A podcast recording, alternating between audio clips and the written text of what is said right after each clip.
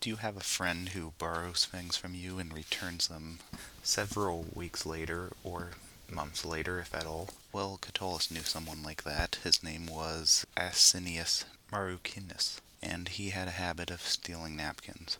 In his twelfth poem, Catullus called out Asinius Marrucinus for stealing his napkin. It was a keepsake from modern day Spain given to him by two friends, Veranius and Fabullus.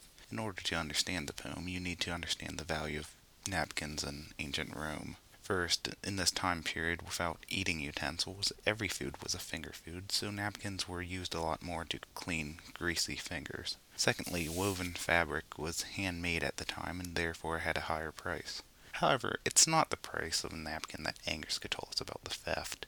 He's very offended by Asinius stealing his reminder of his friends.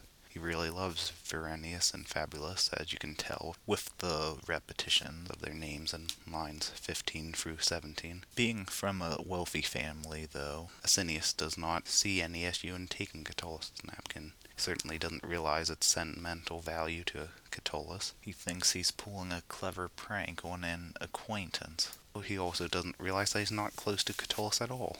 In this response, Catullus is essentially calling Asinius' theft uncool, using words such as sordida and invenusta to describe the crime.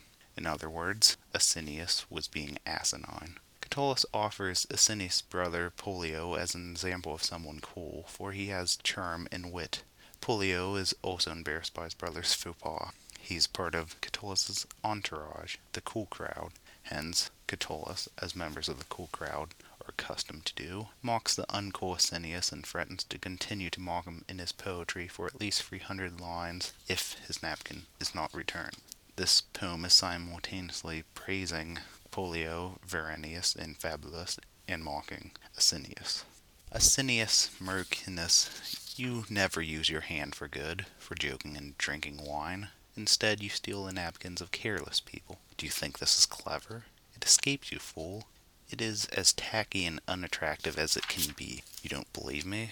Then believe your brother Pollio, who would even wish to eliminate your thefts with large amounts of silver, for he is a boy filled with charm and wit. So either anticipate three hundred lines of poetry, or return the napkin to me, not because it appeals to me with its price, but because it's a souvenir from my friends. Fabullus and Veranius sent that Citabian cloth to me from Spain so it's necessary for me to love it as I love my little Veranius and Fabullus.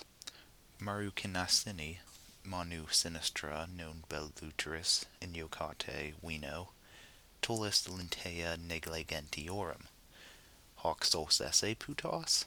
Fugit tenepte, quam vi sordida res et invenus est. Non credis mihi? Crede Polliani, fratri qui tua furta vel talento mutari velit. Est enim leporum differtus puer ac facetiorum. Quoraut hendecasyllabos tricentos expectaut mihi linteum mitte, quod me non movet aestimatione, est nemusinum mei sodalis. Nam sudaria Cytapex Hiberis miserant mihi muneri fabulus et veranius.